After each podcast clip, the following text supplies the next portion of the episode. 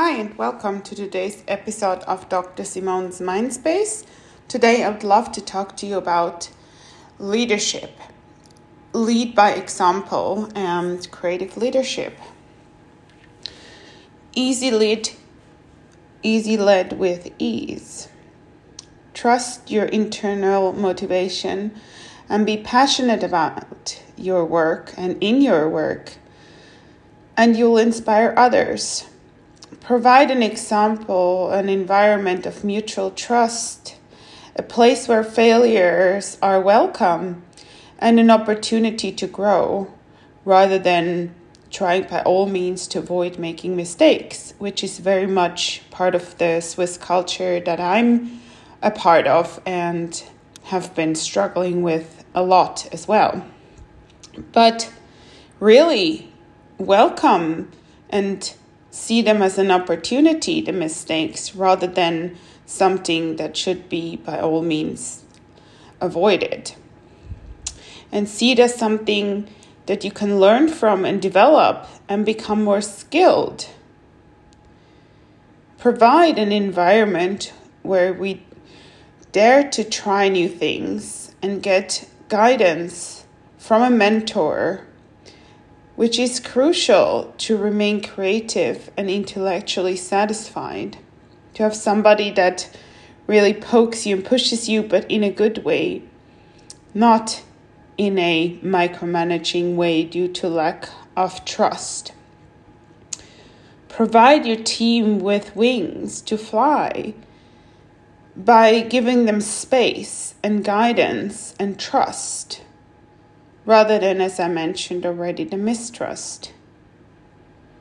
And use your own creativity in finding new ways to motivate and raise team spirit, especially during these current times where teams have grown apart, lack a joint sense of purpose, and might strive for different things and different goals.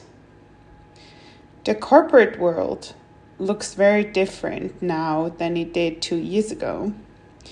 Yet, the core principle of a ses- successful group remains the same. We all go through developmental stages as individuals, but also as groups. Reorganizing and restructuring groups always results in regression of a group's developmental stage and productivity. Yet we do that all the time.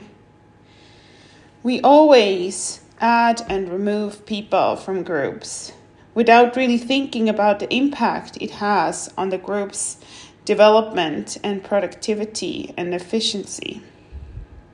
And simply also what it means for the people who are part of the group. How do I identify when you have constantly new and people coming in and other people leaving? From a group research perspective, we know that the more mature a group is, the higher their work efficacy and their productivity will be.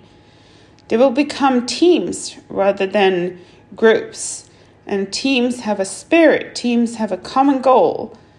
And that is really something we all potentially, probably, most likely want to be part of, rather than a fighting early stage group where there's a lot of insecurity and figuring out positions.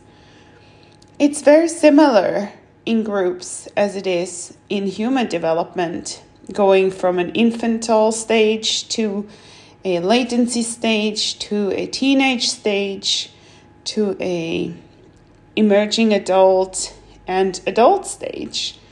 And for those of you who are curious to read in more detail about my favorite group developmental psychologist is Susan Wieland, who I've used in my research in intercultural communication and comparing groups from different countries.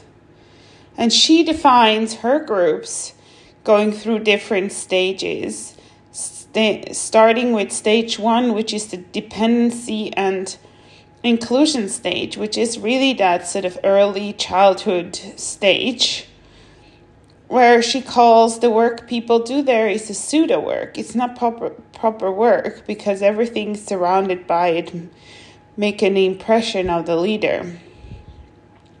Stage two is called counter dependency and fight stage. It's like the terrible two, the two-year-old stage where people are going to start to say no rather than yes. Stage three, she calls trust and structure.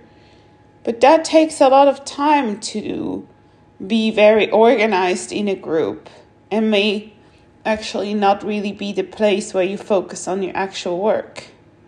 Stage four is work and productivity, where you really become more sort of the part where you're full of energy and goal achieving and task accomplishing.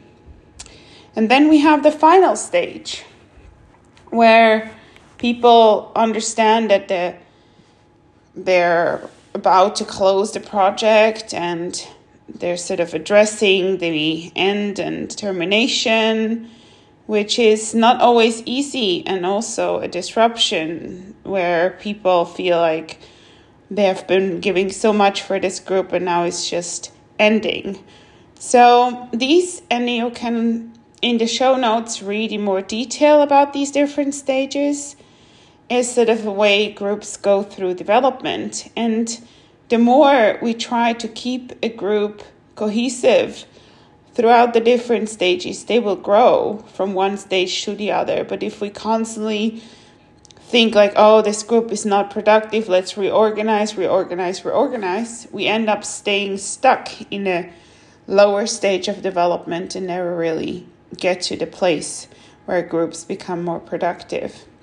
I hope that this has been insightful and interesting for you, and maybe is a bit thought-provoking as well. So please do not hesitate to reach out to me if you have any questions. I'm obviously always happy to answer them. Thank you very much for listening and have a great Sunday. Take care. Bye.